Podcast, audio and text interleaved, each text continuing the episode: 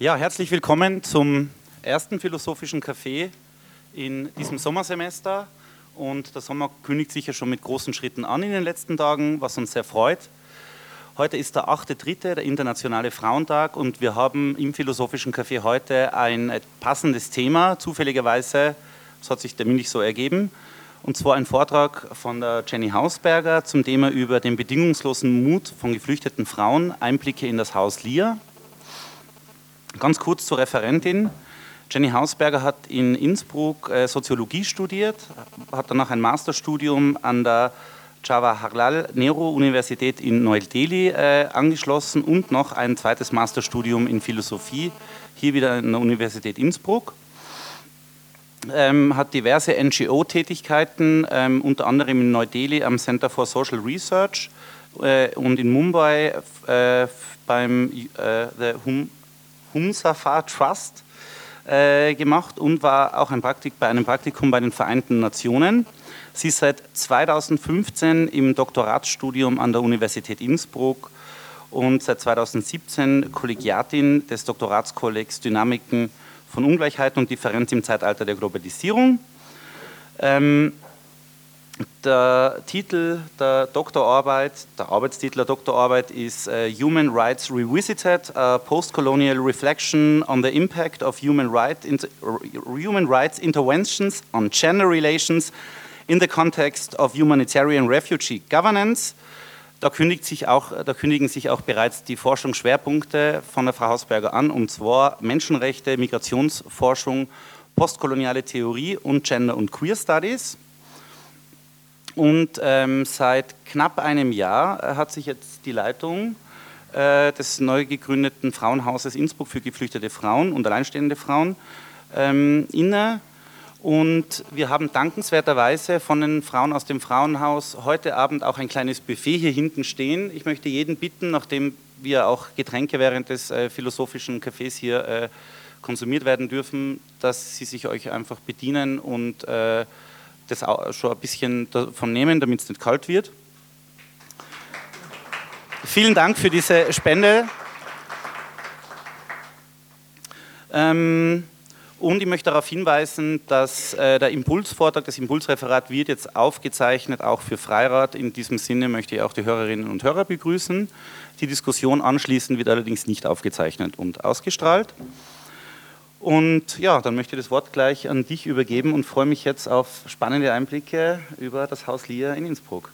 Danke. Ja, vielen Dank eben für die netten Worte, Raphael. Ähm, es freut mich und es ist meine Ehre, dass ich heute hier sein darf. Ähm, ja, Raphael hat meine Biografie jetzt schon relativ gut auf den Punkt gebracht. Ähm, es wird vielleicht dennoch kurz Sinn machen, wenn ich in aller Kürze nochmal rekonstruiere, wie ihm einerseits zu meinem äh, Dissertationsthema, das eben noch sehr im, im, Werden, im Entstehen begriffen ist, und eben andererseits auch zu meiner derzeitigen Arbeit ähm, ja, im Frauenflüchtlingsheim gekommen bin, weil irgendwie scheinen sich beide Bereiche miteinander zu bedingen und ähm, ja, das eine kann auch nicht ohne das andere gedacht werden. Ähm, ausschlaggebend war eine Lehrveranstaltung, die ich im Sommersemester 2010 bei Andreas Oberbrandacher besucht habe. Er mit dem Titel Geschlechterdifferenzen, Texte zur kritischen Frauen- und äh, Geschlechterforschung. Äh, Im Zuge dessen bin ich das erste Mal auf postkoloniale Theorien äh, gestoßen, vor allem eben auch auf die Denkerin Gayatri Chakravorty Spivak aufmerksam gemacht worden, und setzte mich eben dann in der Endphase meines Bachelorstudiums in Innsbruck kritisch mit postkolonialen Fragestellungen wie äh, etwa die scheinbar anderen zu anderen gemacht werden ähm, und wie westliche hegemonale Diskurs erzeugt werden, wer spricht für wen, welches Wissen findet Anerkennung und wird infolgedessen legitimiert, also Fragen der Repräsentation, Fragen über epistemische Gewalt, die die, Imperien, äh, die die imperialen Projekte begleiten und vor allem auch, was es bedeuten könnte, wenn die eigene Perspektive geändert wird, um sich selbst dort zu sehen, wo eben andere uns sehen könnten. Daraufhin war es mir ein Anliegen, mich eben nicht nur mit ehemals kolonialisierten Ländern und äh, in der Art und Weise, wie sie eben im Westen repräsentiert werden, also salopp ausgedrückt, auseinanderzusetzen, sondern in so einem Land äh, auch für eine gewisse Zeit selbst zu leben. Im Zuge dessen folgte ein zweijähriger Studienaufenthalt eben an der JNU in Delhi Und ja, so saß ich dann eben kurze Zeit später als 22-jährige junge Frau ähm, auf dieser Uni. Äh, es hat relativ lange gebraucht, bis ich eben einen Studienplatz auch bekommen habe, bis, ich mir auch Gehör verschafft habe. Und ähm, ja, ich kann mich auch noch erinnern, die ersten Lehrveranstaltungen, ich, ich saß drinnen, ich habe kein Wort verstanden von dem, was die Professoren und Professorinnen äh, lehrten. Ähm, und eben das Einzige, was ich zu dieser Zeit wusste, war eben, dass ich mit einem Masterabschluss in äh, Soziologie wieder zurückkehren äh, möchte nach Österreich. Und ja, das ist mir dann schlussendlich auch gelungen. Äh, was ich, dieser, was ich während dieser Zeit eben dort lernte, war vor allem mit diesen anderen in einen Dialog zu treten, eben weil Indien doch für sehr, sehr lange Zeit kolonisiert worden ist. Und ich würde meinen und ich würde sagen, dass es ein sehr, eine sehr einschneidende äh, Zeit für mich war und mich äh, ja, extrem geformt äh, hat in meinem Denken und eben ich auch die Chance gehabt habe, mit extrem äh, spannenden Menschen äh, in, in, Kontakt zu treten und mit denen auszutauschen. Ähm, ja, ich möchte jetzt äh, eine Kleinigkeit vorausschicken, bevor es dann äh, sozusagen losgeht. Dass es eben eine absolute Ehre und eben äh, eine Bereicherung und ein Privileg ist, dass ich derzeit mit diesen Frauen in Igels arbeiten darf und dass ich äh, tagtäglich wahnsinnig viel auch von ihnen lerne und nicht zuletzt auch von ihrer Stärke. Ja, den Titel, den ich für die heutige Veranstaltung gewählt habe, besitzt fast schon einen pathetischen und heroisierenden Charakter über den bedingungslosen Mut von geflüchteten Frauen. Ja, warum entschied ich mich dennoch für diesen Titel? Einerseits eben, weil heute der 8. Äh, März ist und dieser Tag den Weltfrauentag markiert und ich deshalb gerne im Zuge dieses 8. März die Gelegenheit nutzen möchte, eine bestimmte Gruppe von Frauen, und zwar eben Frauen auf der Flucht bzw. geflüchtete Frauen, in den Vordergrund bzw. in den Fokus zu rücken.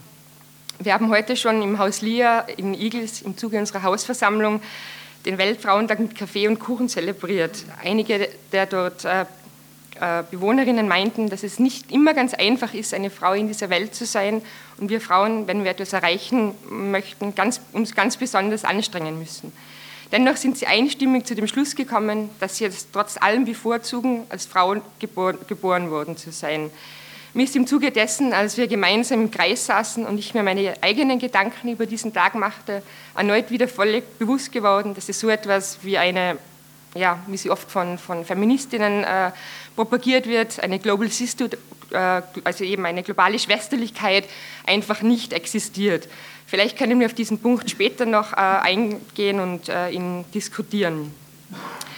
Der andere Grund, warum ich äh, mich für diesen Titel entschied, ist, weil ich, und dabei beziehe ich mich nun einerseits auf meine persönlich gesammelten Eindrücke, die ich eben in letzter Zeit anhand meiner praktischen Arbeit sammelte, es handelt sich dabei natürlich um sehr subjektiv gefärbte Erfahrungswerte, tatsächlich äh, mit überaus mutigen Frauen zu tun habe und andererseits ähm, auf immer wiederkehrende und sachlich doch sehr klar formulierten Aussagen von Frauen im Haus Lier, dass eben das Einzige, äh, was sie, und befanden sie sich eben noch in so prekären und hoffnungslosen Situationen, niemals verlassen hat, äh, es der innere Mut und ein ungebrochener Wille äh, war, der sie antrieb, es schaffen zu können. So kam in der ersten Woche nach der Eröffnung des Heimes eine junge Frau unaufgefordert mit zwei Blättern Papier in der Hand zu mir ins Büro und bat mich, diese aufzuhängen. Ich möchte Ihnen an dieser Stelle gerne vorlesen, was darauf stand. Das ist auf Englisch. Strong women not only feel the pain, they accept it. They learn from it and fight through it. They turn their wisdom, their wound into wisdom. They may fall, but they always get back up, dust off, and fight like they have never fought before dem anderen äh, Zettel stand, I am strong because life has knocked me down a few times. It has shown me things I never wanted to see. I have experienced sadness and failure. But one thing is for sure, I always get up and move on. Zwischenzeitlich sind die Wände im Haus Lear voll mit Sprüchen, Statements und Fotos von den Bewohnerinnen. Eben ohne, dass ich äh, dabei ein homogenisierendes Bild schaffen möchte, aber wenn ich sage, dass diese Frauen, die derzeit im Haus Lear leben, mutig sind, dann trifft das wirklich auf alle zu. An dieser Stelle möchte ich äh, nun mit meinem eigentlichen Vortrag beginnen und Ihnen kurz den Aufbau schildern. In einem ersten theoretischen Teil, der auch äh, als kleiner Umweg gedacht, als kleiner Umweg des Eigentlichen gedacht werden kann, werde ich nun versuchen, mich dem nicht ganz unproblematischen Vorhaben, Ihnen einen Einblick in das Haus Lier zu gewähren, annähern. Indem ich mir anmaße, über geflüchtete Frauen zu sprechen, geht auch zwangsläufig die Frage der Repräsentation ein, äh, mit einher. Dabei ist es mir wichtig und es ist auch unumgänglich, stets meine eigene Rolle in Frage zu stellen und diese kritisch zu reflektieren. Ich bediene mich dabei postkolonialer Strategien und möchte Ihnen diese gerne im Folgenden etwas näher bringen. Ich würde fast meinen, dass mir dieser Ansatz bzw. aus dieser Position auszusprechen fast am angenehmsten ist, wenngleich ich mir auch bewusst bin, dass er äh, gleichzeitig eine Menge an Fragen und Problematiken aufwirkt und die Zuhörer und Zuhörerinnen fast zwingt, äh, Widersprüchlichkeiten auszuhalten. In dem zweiten praktischen Teil werde ich versuchen, vorsichtig versuchen, über diese Gruppe von geflüchteten Frauen, die derzeit in Igels lebt äh, und die, wie bereits vorhin erwähnt, in keinster Weise homogen sind, zu sprechen und sie infolgedessen auch zu repräsentieren. Für diejenigen, denen die postkolonialen Theorien nicht so geläufig sind, ein kurzer Abriss. Sie entstanden in ihren Ursprüngen äh, im englischsprachigen Raum in den 1980er aus verschiedenen Forschungsrichtungen und verstehen sich als ein interdisziplinäres Forschungsprogramm welches keine einheitliche Theorieschule bildet, sondern vielmehr als ein komplexes Theorienfeld angesehen werden kann. Thematisch und ganz allgemein betrachtet setzen sich die Postcolonial Studies oder Theories, wie sie im Englischen äh, bezeichnet werden, mit den langfristigen Folgen von politischen, sozialen, kulturellen und psychischen Auswirkungen während der Kolonialzeit und dessen Fortwirken auseinander mit Nikita Davan, die sich gemeinsam mit Castro äh, Varela vor allem auch um eine intensivere Rezeption und Verbreitung der postkolonialen Theorien im englisch, im deutschsprachigen Raum einsetzen, haben wir hier an der Universität Innsbruck wohl eine der prominentesten Vertreterinnen dieses Forschungsprogramms. Da es aber vor allem nicht darum geht, eine kritisch äh, interdisziplinäre Perspektive zu etablieren, sondern vor allem diese Disziplinen und damit einhergehende Disziplinierungen in eine produktive Krise zu bringen und gegenseitig herauszufordern. Um es, auf den Punkt zu bringen, und ich zitiere äh, im Folgenden Davan und Castro Varela, postkoloniale Theorie kann als eine antidisziplinäre Intervention verstanden werden, die versucht herauszuarbeiten, welche Rolle die wissenschaftlichen Disziplinen im Rahmen kolonialer Herrschaftssysteme gespielt haben und wie diese neokoloniale Episteme und materielle Beziehungen reproduzierten und reproduzieren, die die anderen in der Position der anderen zu fixieren suchen etwas äh, simplifizierter ausgedrückt. Unter Postkolonialität wird ein Set diskursiver Praxen verstanden, die Widerstand leisten gegen Kolonialismus, kolonialistische Ideologien und ihre Hinterlassenen. Äh, Ende des Zitats. Der Grund, warum äh, ich mich in mit dieser, ich bezeichne die Postkolonial im Folgenden auch als äh, Interventionen beschäftige, ist, weil sie einem hilfreich sein können, aktuell bestehende heteronormative, hegemoniale sowie neokoloniale Machtverhältnisse ich sollte vielleicht äh, an dieser Stelle auch so ehrlich sein und zuzugeben, dass ich als weiße Frau im Westen sehr von diesen Machtverhältnissen äh, auch mit äh, profitiere, zu hinterfragen. Wir also die im Westen verorteten Menschen sollten uns auch nicht scheuen zuzugeben, dass wir an globalen Ausbeutungsverhältnissen maßgeblich mitbeteiligt sind. Andererseits hinterfragen sie ganz besonders im Spannungsfeld von Migration, Flucht und Asyl und in der Behandlung sowie im Management von geflüchteten Menschen im Allgemeinen und geflüchteten Frauen im Besonderen auf, äh, die in den vorherrschenden, dominierenden binären Diskursen meist in Abgrenzung zu uns, also wir, die sich als modern, und entwickelt, zivilisiert, aufgeklärt, rational und aktiv verstehen als die anderen, sprich die als rückständig, unzivilisiert, irrational und passiv repräsentiert werden. Dieser Diskurs zeigt sich vor allem, wenn es um Menschen auf der Flucht im Allgemeinen und besonders eben um geflüchtete Frauen äh, geht. Dabei werden geflüchtete Frauen fast ausschließlich in sogenannte Opferdiskurse eingebettet. Der Rest der Welt äh, und ich lehne mich hier an die Kernthese von Stuart Hall an in seinem Werk Der Westen und der Rest, fungiert somit als Vehikel für Zivilisationskritik gewissermaßen auch als äh, ein Ort, wo über Rückständigkeit äh, gesprochen werden darf und den es vom Westen aus aus seinem Naturzustand zu befreien gilt. Die Problematik, die vor allem im feministischen Denken behandelt wird, wenn über sogenannte frauenspezifische Opferdiskurse gesprochen wird, wird anhand des Beisp Beispiels äh, des Verbots des Rituals der Witwenverbrennung, genannt Sati, in Indien von Gayatri Spivak äh, in ihrem Werk Can the Subaltern Speak verdeutlicht. Ich möchte im Folgenden kurz zusammenfassen, da es eben sehr gut verdeutlicht, wie solche Diskurse einerseits erzeugt und andererseits damit einhergehende Repräsentationen zustande kommen und folglich legitimiert werden. Anhand von Sati, also der Witwenverbrennung, beschreibt sie, wie die Frauen weder von den indigenen Eliten noch von der englischen Kolonialverwaltung in angemessener, Weise repräsentiert wurden. Für die britische Kolonialmacht stellte Sati die Verbildlichung des barbarischen und inhumanen Indiens dar, die Frauen als passive Opfer ihrer äh, eigenen Kultur, die man schützen musste. Der brahmanischen Ideologie zufolge wählten die Frau bewusst den Tod. Die Aussagen wie weiße Männer retten braune Frauen vor braunen Männern und die Frauen wollen tatsächlich sterben, verdeutlichen, wie die Körper der Witwen als ein ideologischer Kampfplatz angesehen wurden und sich in gleichsamer Weise gegenseitig äh, legitimierten. Beide Male sprach auf der einen Seite das koloniale und auf der anderen Seite das einheimische Patriarchat für die Frau, während man in keinster Weise auf die Stimmen der Frauen selbst traf.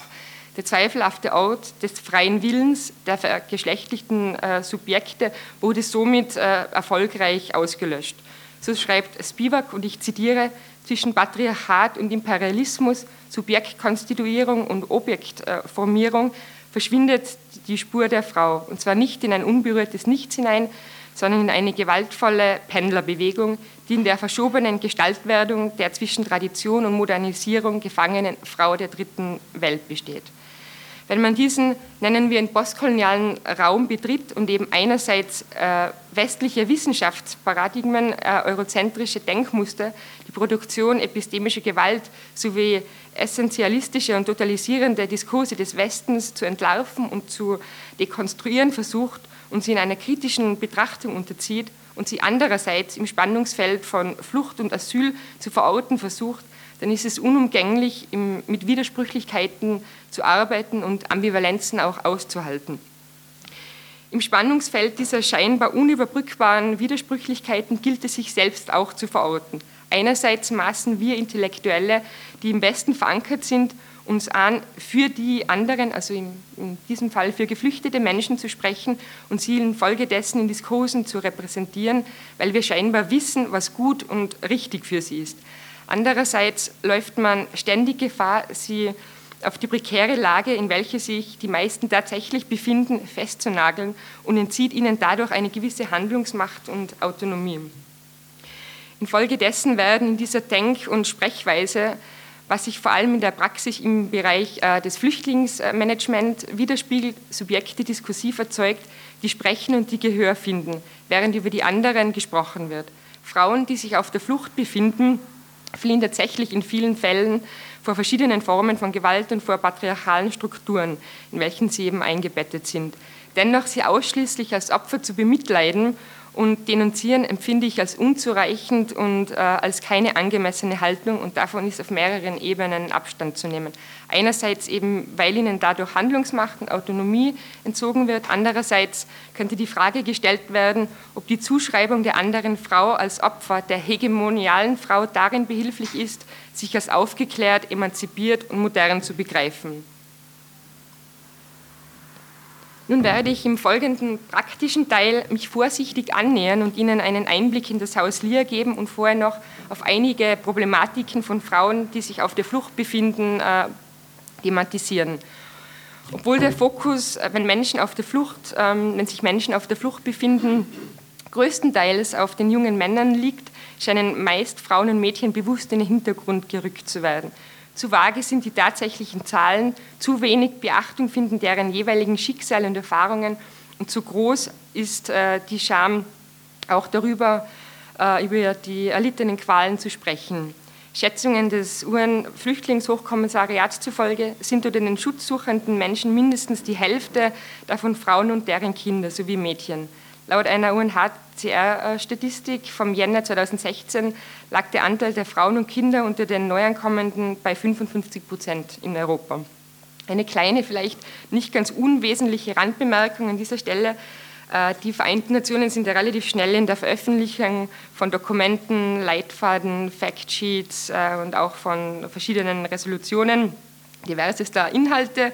Hingegen zu Frauen auf der Flucht äh, liest man verhältnismäßig wenig, seien es konkrete Zahlen, Daten, Hintergrundinformationen, was eben wiederum hat mir äh, auch eine Kollegin, die direkt in äh, Wien bei der UNHCR arbeitet, auch mitgeteilt, wiederum die Komplexität dieses Themas aufzeigt. Die Gründe, warum Frauen fliehen, sind denen der Männer prima facie sehr ähnlich. Krieg, Terror, Folter, politische, religiöse und sexuelle Verfolgung, Hungersnot oder, oder grundlegende prekäre Lebensumstände.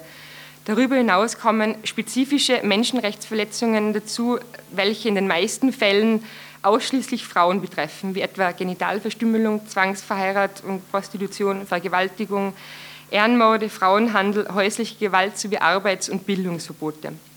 Die soeben genannten frauenspezifischen Fluchtgründe wurden bis dato noch nicht ausdrücklich von der Genfer Flüchtlingskonvention aufgegriffen, wodurch die Situation äh, und Schicksale der Frauen, wie bereits erwähnt, oftmals noch mehr in den Schatten gestellt werden. Deshalb macht es Sinn, vor allem auf diesen Punkt noch etwas genauer einzugehen. Bei der GfK, also der Genfer Flüchtlingskonvention, handelt es sich um ein völkerrechtliches Abkommen, welches im Jahr 1951 verabschiedet wurde und relativ klare Definitionen vorgibt, wer als Flüchtling anerkannt werden muss und wer nicht.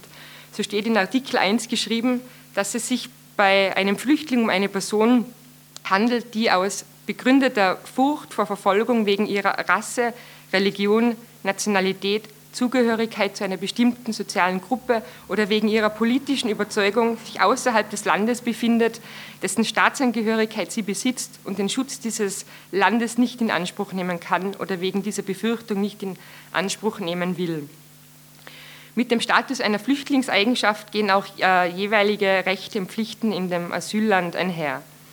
So, nun zählen die Frauen- und geschlechtsspezifische Verfolgung weiterhin unter der Verfolgung als soziale Gruppe, wie es äh, die Zugehörigkeit zu einem Geschlecht darstellt, wodurch viele in keinster Weise eben unbedeutsame frauenspezifische Schicksale oftmals keinen adäquaten Verhandlungsraum finden. Obwohl seit circa 15 Jahren frauenspezifische Verfolgungsgründe zunehmend auch in Österreich Berücksichtigung äh, finden, Durchbruch ist äh, die Qualifikationslinie 2004-83 EG, so nennt sich die, scheint die Situation in der Praxis, da, ähm, scheint eben die Situation dennoch in der Praxis wesentlich schwieriger auszusehen.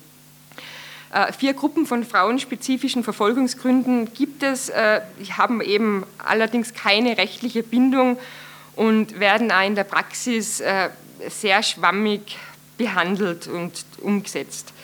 Äh, eben zum einen sexuelle Gewalt, dazu gehört Zwangssterilisation, Zwangsprostitution, Gewalt im sozialen Nahraum, also häusliche Gewalt, Zwangsheirat, Gewalt im Namen der Ehre, äh, Genitalverstümmelung, äh, Verstöße gegen soziale und oder kulturelle Wertvorstellungen ähm, und eben der letzte Punkt, fehlender Zugang zu grundlegenden Menschenrechten wie eben Bildung oder ähm, keinen Zugang zum Gesundheitssystem.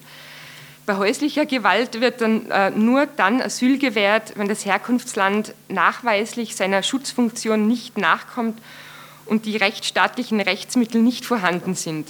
Bei Verstößen gegen Sittenregeln kann auch an einen religiösen oder politischen Verfolgungsgrund angeknüpft äh, werden. Bei Gewalt im Rahmen der Ehre, Ehre, wird auch darauf geachtet, ob die Schutzfähigkeit oder Willigkeit seitens äh, des Staates nicht gegeben ist.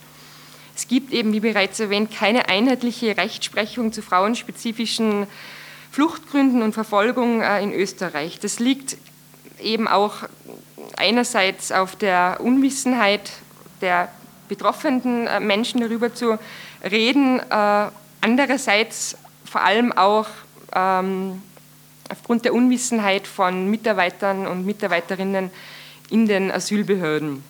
Höchstgerichte verfolgen im Vergleich zu den Entscheidungen der Erst- und Zweitinstanz eine gendergerechte Auslegung und sprechen öfters Asyl aus.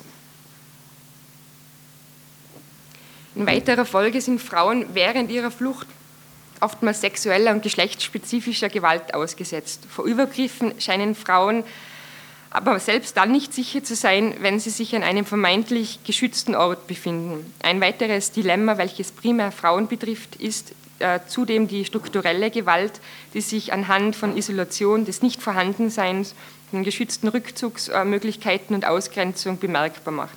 Das Zusammenleben in Flüchtlingsunterkünften, in denen meisten Männern zahlenmäßig überwiegend begünstigt und fördert in vielen äh, Fällen geschlechtsspezifische Gewalt, da es eben kaum separierte Räumlichkeiten äh, bzw. Rückzugsorte gibt, können Sanitäranlagen und Küchen daher oftmals zu unsicheren und unangenehmen Plätzen für Frauen werden. Diese Indikatoren können eben Gewaltpotenziale fördern, die in vielen Fällen psychische, physische und sexualisierte Übergriffe begünstigen.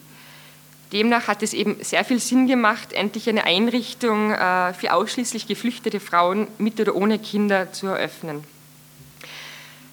Äh, bevor ich eben einen Einblick gewähre in, die Einrichtung, in das Haus Lia, ähm, ist es wichtig, dass ich, eben, dass ich mich selbst in meiner feministischen Arbeit verorte, vor allem eben in Anbetracht der Tatsache, dass ich, ja, so könnte man meinen, es tagtäglich mit scheinbaren rechtlosen und armen Frauen zu tun habe.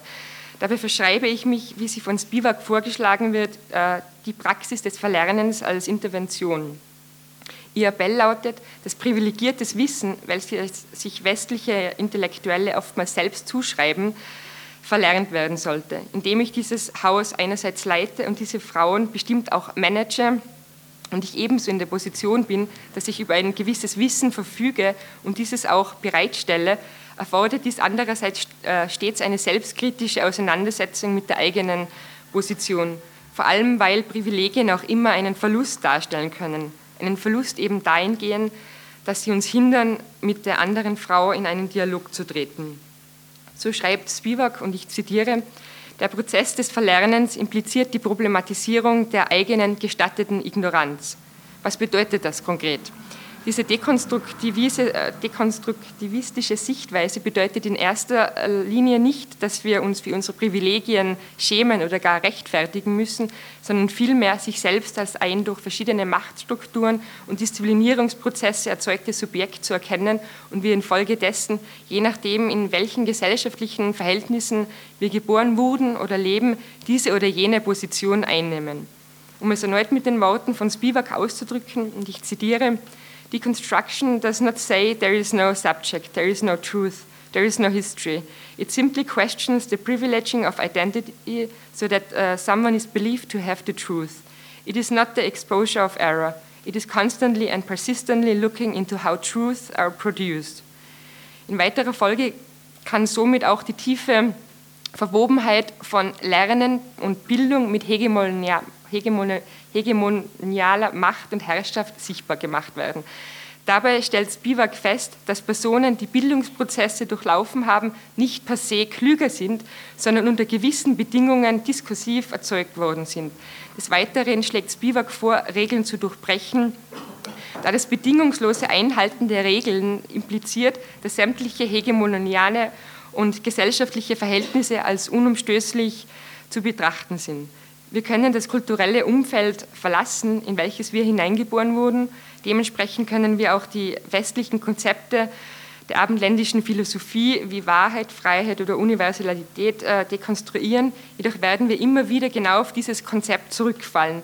Vielmehr bleibt sie dieser dekonstruktivistischen Einsicht verpflichtet, dass wir die Strukturen auch bewohnen, die wir kritisieren. Er geht es nicht darum, einen verbindlich rational begründeten Wertekatalog zu formulieren, denn das wäre ja vom Diskurs der Aufklärung, in dem das andere ja gerade als unvernünftig marginalisiert wird, kaum zu unterscheiden. Deshalb versucht sie eine Geisteshaltung zu entwickeln, ähm, eine Geisteshaltung zu entwickeln und zu entdecken, sie vor allem auch äh, wiederzufinden, welche von eurozentrischen Philosophien ausgegrenzt wurde. Spivak plädiert deshalb, und das mag ausgesprochen einfach, also auch ausgesprochen kompliziert klingen, Menschenrechte von unten neu zu konzipieren, und zwar aus der Perspektive der Ärmsten aus dem globalen Süden. Möglich erscheint dies aber nur, wenn sich eine neue Form der Pädagogik, ein Lernen von entrechteten und entmächtigten anderen etabliere, anstatt deren Erfahrungen mit einer Geste der mitleidigen Aufklärung korrigieren zu wollen. Ja, das war jetzt der theoretische Teil. Ähm, nun zum praktischen kann ich mich ein bisschen zurücklehnen, dann werde ich etwas freier ähm, gestalten. Und zwar, ich würde Ihnen gern ja, einen kleinen Einblick äh, geben, äh, würde es a, a bevorzugen, wenn ich den wirklich klein halte und sie dann äh, im Konkreten auch nachfragen, was sie interessiert ähm, und ähm, ja, wo eben mehr Interesse besteht. Also diese Einrichtung ähm, ist letztes Jahr Ende, mit Ende Juni 2017 entstanden. Es beherbergt äh, 40 Frauen oder wir hätten Kapazitäten für 40 Frauen. Es ist nach äh, rigorosen UNHCR-Richtlinien äh, erbaut worden. Das heißt, dass wirklich kein Zentimeter zu viel verschenkt wurde und die Frauen schon auf sehr, sehr engen Raum äh, miteinander klarkommen und leben müssen. Und ähm, ja, es ist, also es ist eine sehr inhomogene Gruppe äh, von Frauen. Also die, die Schicksale, die Erfahrungen sind, sind sehr unterschiedlich, die sie gemacht haben. Ähm, kurz von den Nationalitäten her, man kann es eh vom Essen schon vielleicht ein bisschen zuordnen, woher die Frauen kommen, äh, sind äh, primär Frauen aus Somalia da, ganz viele auch äh, aus Nigeria. Ich habe Frauen aus äh, Afghanistan, Syrien, der Ukraine und Russland. Ähm, ja, zu deren Erfahrungen. Also wie gesagt, es ist sehr schwierig, mir jetzt anzumaßen, über ihre Schicksale zu sprechen. Ich werde es trotzdem ganz vorsichtig versuchen. Also, äh, dass sie es geschafft haben, nach Österreich zu kommen, ähm, ist gleicht in vielen Fällen wirklich einem Wunder. Die meisten schaffen es nicht. Äh, und ähm, ja, diejenigen, die es geschafft haben, ähm, sind ja, wahnsinnig mutig ähm, und haben natürlich auch einiges erlebt. Ähm, bei den ähm, nigerianischen Frauen spielen oft Formen von Menschenhandel ähm, eine Rolle, also, nicht, also es bezieht sich nicht auf alle Frauen. Viele sind aber tatsächlich äh, wirklich über äh, verschiedene organisierte Netzwerke äh, nach Europa geschleppt wurden. Die Route ist oftmals eine ähnliche, dass sie vorher ähm, von Nigeria nach Libyen geschleppt worden sind, in sehr prekären, äh, gefängnisartigen Zuständen ähm, eine Weile haben ausharren müssen. Und die Route ging dann weiter, ähm, eben über Schlepper, dass viele dann für gewisse Zeit in Italien in der Prostitution tätig waren. Äh, diese Frauen kommen dann sehr infiltriert nach Europa äh, hat auch Fälle gegeben, also diese Flucht äh, wird im Vorhinein organisiert. Sie organisiert sich dadurch, dass es äh, in Nigeria sozusagen Chuchu-Priester gibt. Das ist ein Ritual, da werden den Frauen Teile von den Kopf, also von, von den Haaren, von den Achselhaaren und vom Schambereich ähm, abgeschnitten.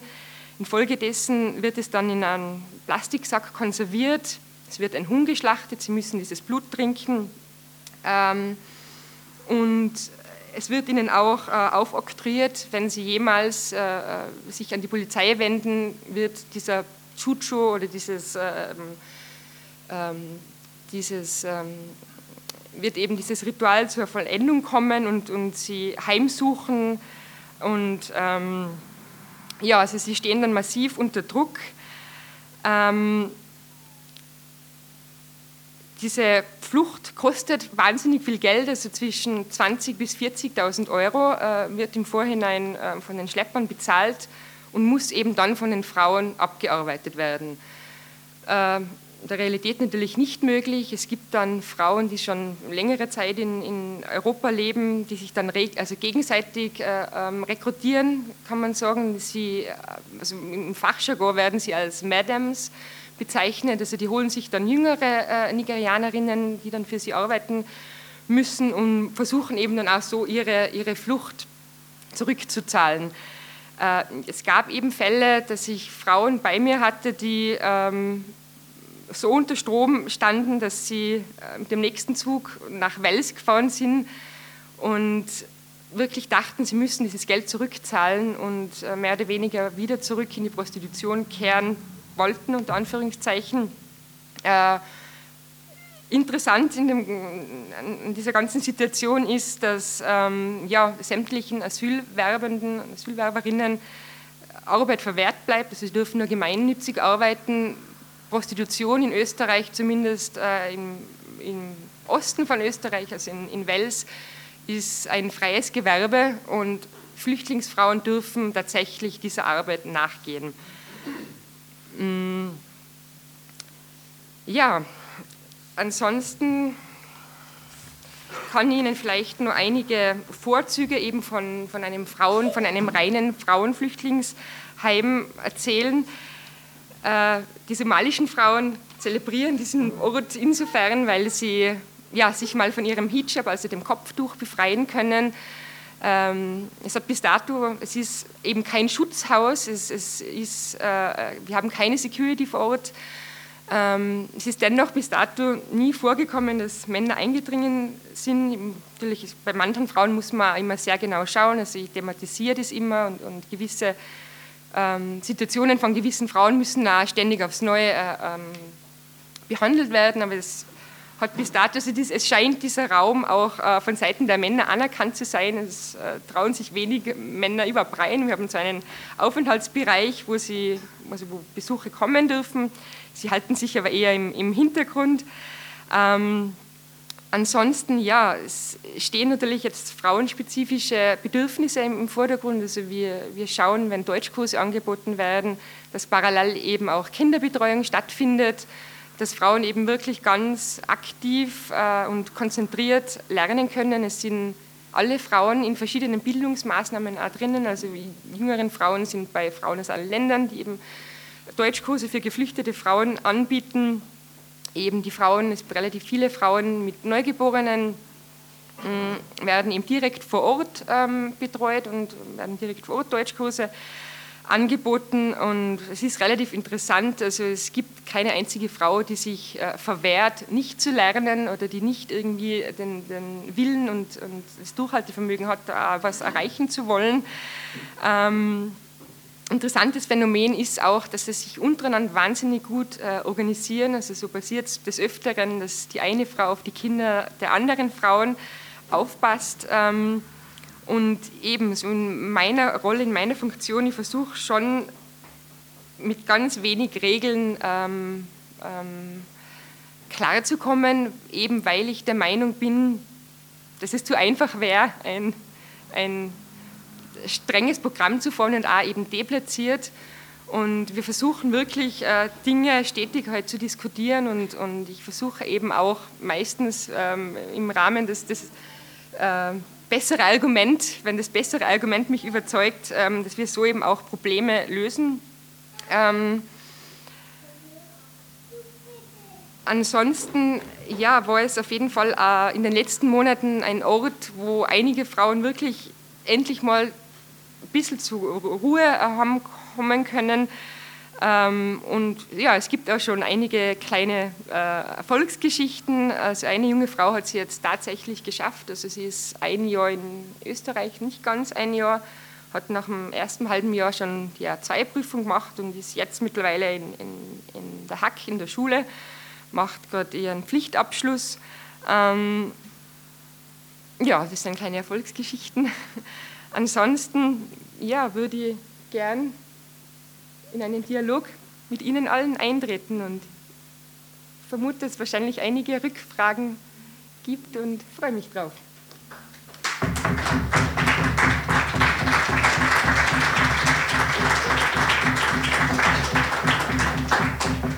Ja, danke, liebe Jenny, für den äh, äh, sehr, zuerst sehr theoretischen und dann doch sehr anschaulich praktischen äh, Teil. Äh, ich möchte Sie jetzt noch mal ganz kurz darauf hinweisen, dass wir hinten ein kleines Buffet haben, also bitte einfach zugreifen, falls Sie jetzt schon langsam äh, Hunger haben und äh, Lust auf Abendessen. Ähm, ja, in diesem Sinne verabschiede ich mich jetzt auch von den Zuhörerinnen und Zuhörern von Freirad und ähm, möchte die Diskussion eröffnen und bitte um die ersten Wortmeldungen.